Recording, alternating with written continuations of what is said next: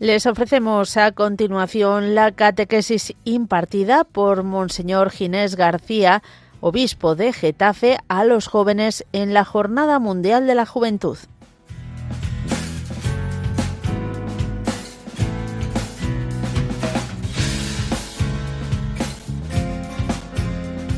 Yo recuerdo una vez hace años que me encontré con un chico, con un niño, un adolescente, que decía que quería, que a él le gustaba ser malo.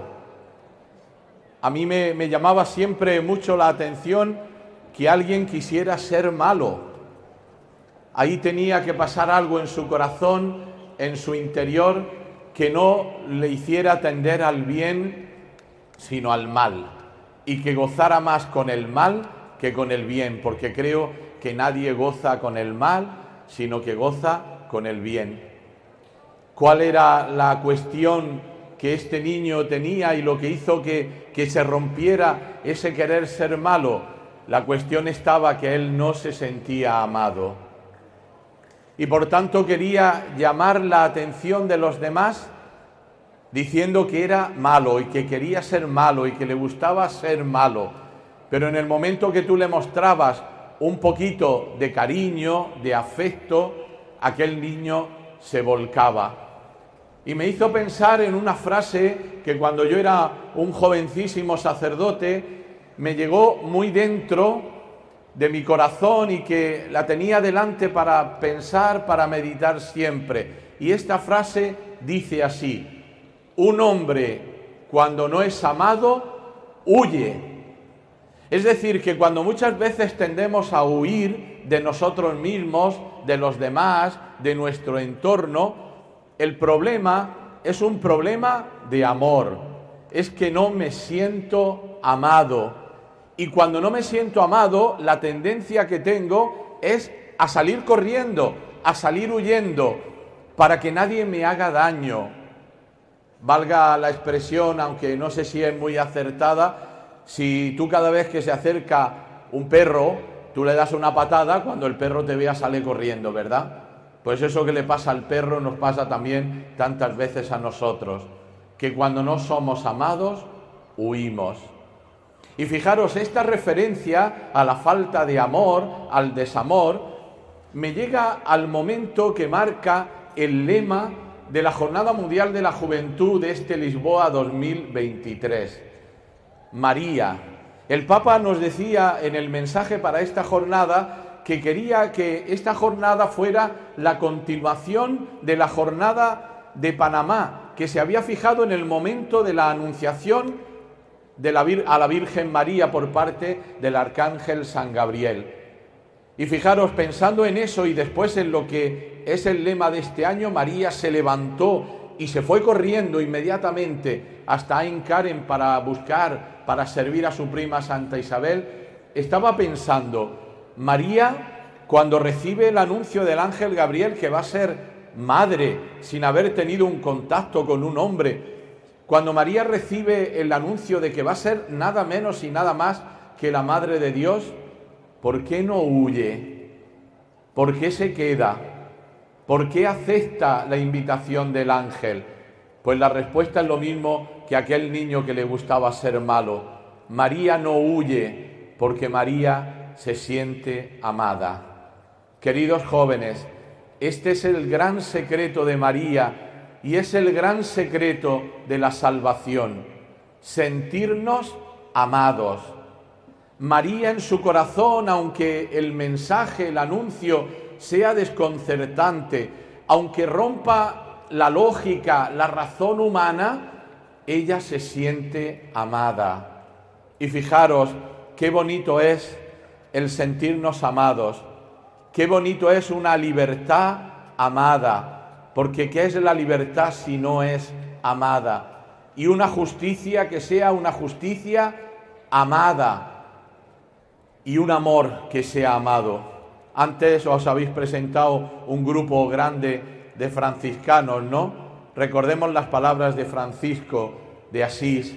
El amor no es amado, por eso esto es lo que la Jornada Mundial y el Papa nos ha querido decir en, esta, en esta y siempre. somos amados, Dios es nuestro Padre.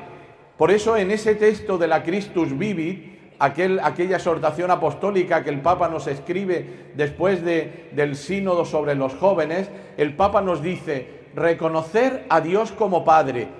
No sé cuál es la experiencia que tú tienes de Padre, pero aunque la experiencia que tú tienes de Padre sea mala, aunque muchas veces tengas en tu corazón algún resentimiento contra tu Padre, que sepas que la esencia de toda paternidad es Dios. Y por eso María se siente amada. María que va a ser madre, que comienza a ser madre en el momento de la encarnación, María se siente hija, porque no hay padre que no sea hijo y no hay madre que no sea hija. Por tanto, la experiencia de ser hijo es lo que hace que María reciba el anuncio de Gabriel y salga, se levante. Queridos jóvenes, nosotros también tenemos que levantarnos de tantas cosas que nos hacen quedarnos sentados, que nos hacen ser comodones. Como el Papa también nos dice tantas veces que nos guste tanto el sofá. Por eso tenemos que levantarnos, tenemos que salir de nosotros mismos, tenemos que entrar en relación, en diálogo con los demás, con un diálogo de amor. María se levantó y fue a buscar a su prima Santa Isabel, que estaba lejos, que tenía dificultades y ella encontró dificultades en el camino después de la gran sorpresa de escuchar al arcángel. Pero ella se levantó, ella salió inmediatamente. El Papa nos decía también, y tenéis en los textos que habéis reflexionado, nos decían también la importancia que tiene el encuentro de los jóvenes con los mayores el encontrar a los mayores, el no ver a los mayores como un desecho, este ya no sirve para nada, este no hace más que, molestar, como solemos decir, este ya es un gagá. No, no, no, no. Los mayores son nuestra experiencia. Lo que nosotros somos, lo que nosotros tenemos, se lo debemos a los mayores. Y precisamente en ese encuentro de María, que era una niña, que era jovencita como vosotros, y su prima Isabel, que era anciana y que no podía tener hijos. En ese encuentro es donde surge la fe. Fijaros el piropo, quizá el piropo más bonito que María recibe en, todo el Evangelio. Dichosa tú porque has creído. ¿Y por qué eres dichosa porque has creído? Porque lo que te ha dicho el Señor se va a cumplir. A mí hay una, una cosa que siempre me impresiona en este momento de María y que, y que yo creo que podemos aplicárnoslo a todos nosotros. Fijaros, el sí de María cambió la trayectoria de la historia. Y la pregunta es, ¿tu sí a Dios no puede cambiar también la trayectoria, no solo de tu historia, sino de la historia de los demás? Todo lo que nosotros hacemos queridos jóvenes, no solo nos repercute a nosotros, no solo nos afecta a nosotros, sino que afecta a los que tenemos cerca y afecta a toda la humanidad. Por eso, la relación que tenemos que tener primero con nosotros, una relación de amor con nosotros mismos. Muchas veces uno tiene la sensación de que, aunque lo encubramos, de muchos modos, muchas veces nos queremos poco. Tú piensa, querido joven, si realmente te quieres, si realmente quieres el bien para ti, o si muchas veces inconscientemente tiendes al mal, incluso al mal para ti. ¿Qué me conviene? ¿Qué debo elegir? ¿Qué es lo mejor para mí? Por tanto, hay una forma de quererse a sí mismo que se llama egoísmo. Y es cuando yo me pongo en el centro de mi propia vida y cuando todo quiero que gire a mi alrededor. Pero hay otra forma de quererme que es poner a Dios en el centro de mi vida y entonces mirarme desde Dios y reconocer que soy desde Dios y quererme como Dios me quiere Y ese amor para uno mismo es el que Dios nos está pidiendo, el que os está pidiendo. Ese amor para nosotros mismos se convierte también en amor a los demás, en no descartar a nadie porque piensa distinto a, porque, como pienso yo, porque siente distinto a como siento yo, porque es diferente, es diferente a mí. Queridos jóvenes, muchas veces excluimos a los demás, excluimos muchas veces con el pensamiento, excluimos muchas veces con el deseo, y eso se transforma también en gestos de exclusión. Yo os invito en este momento a pensar, ¿yo he excluido a alguien? ¿Yo estoy excluyendo a alguien en mi vida? ¿Yo miro al otro como Dios lo mira? Qué importante, queridos jóvenes, es que nosotros miremos a los demás como Dios los mira.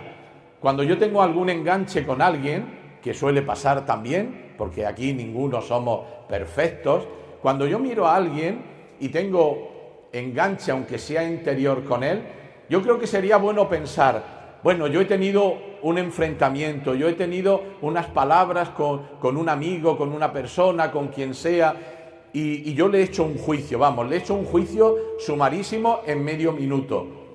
Pero la siguiente cuestión es, ¿y Dios cómo lo mira? ¿Y Dios cómo lo quiere? ¿Y yo cómo lo miro? ¿Y yo cómo quiero a esa otra persona? Y desde aquí, desde el amor fundante, el amor que lo funda todo, que se convierte en amor a mí como Dios me ama, en amor a los demás, es donde aparece una verdadera ecología, de la que también se nos invita a hablar.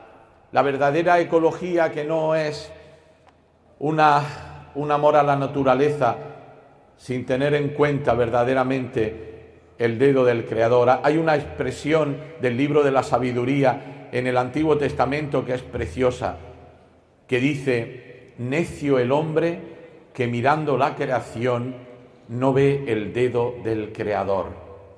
Cuando yo miro a la creación, tengo que ver el dedo del Creador. Por eso es verdad que muchos desajustes del mundo de hoy tienen como causa, tienen como base el que nosotros realmente no valoramos la naturaleza, el que muchas veces nosotros pensamos egoístamente en nosotros mismos y no pensamos que este mundo está hecho para todos y que este mundo está hecho para que lo disfrute yo para que lo disfruten los demás y para que lo disfruten las generaciones venideras. Pero ojo, porque aquí siempre hay un peligro. Es mirar a la naturaleza sin pensar que el elemento, el ser más importante de la naturaleza es el hombre. Hay una frase preciosa que dice el Concilio Vaticano II que dice, el hombre es el único ser de la naturaleza que Dios ha querido por sí mismo y lo demás lo ha puesto a nuestro servicio. Por tanto, cuando hablamos de ecología o hablamos de ecologismo, es verdad que tenemos que pensar en que no podemos generar residuos, que no podemos acabar con la naturaleza, pero es verdad que no podemos excluir a ningún hombre y esto también es ecología. La vida del hombre no vale por lo que hace, por lo que tiene, sino por lo que es. Por eso tenemos que recordar una vez más, la vida del hombre empieza en el momento de la concepción y termina en el momento de la muerte natural. Y por eso yo respeto la muerte, la, vida, perdón, y rechazo la muerte de la vida en el vientre de su madre y la vida de ese abuelo o bisabuelo que está en la residencia o que está solo en casa y ya no puede hacer nada. Pero entre medio está el arco entre el nacimiento y la muerte natural que también tenemos que respetar, haciendo que ningún hombre sea de segunda, de tercera, de cuarta o de quinta clase, porque todos somos iguales ante Dios, porque Dios nos quiere a todos. Termino pensando o transmitiendo este pensamiento. Un pensamiento que al menos a mí me mueve siempre cuando tengo tentación a, a pensar que las cosas no funcionan y que nada se va a solucionar, cuando intento ser o, cuando tiendo a ser un poco pesimista, tengo el siguiente pensamiento que os quiero transmitir. Dios me pensó antes de la creación del mundo. Fijaros, cada uno de los que estáis aquí, que conocéis muy bien vuestras limitaciones y vuestros defectos, también vuestras virtudes. Dios te pensó y te quiso antes de que el mundo existiera. Por tanto, tú sí eres importante. María sintió esto en su corazón y por eso no tuvo miedo, por eso no huyó, sino que se levantó y fue corriendo a servir, porque la medida de la vida, queridos hermanos, está en servir a los demás. Muchas gracias.